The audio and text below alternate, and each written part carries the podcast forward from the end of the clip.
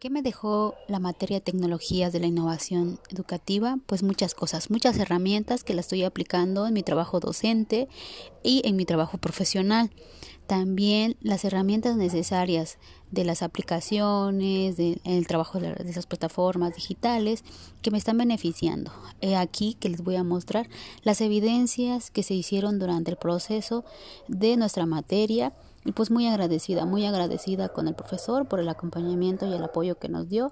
Además, pues que esto es un beneficio para nosotros y que pues nos haya facilitado este, estas herramientas innovadoras para crear en nuestros alumnos un aprendizaje asociativo y más que nada eh, utilizar las herramientas tecnológicas como un elemento importante para la transformación de nuestras prácticas educativas. Muy agradecida, muy feliz, muy contenta y esa es mi información. Gracias.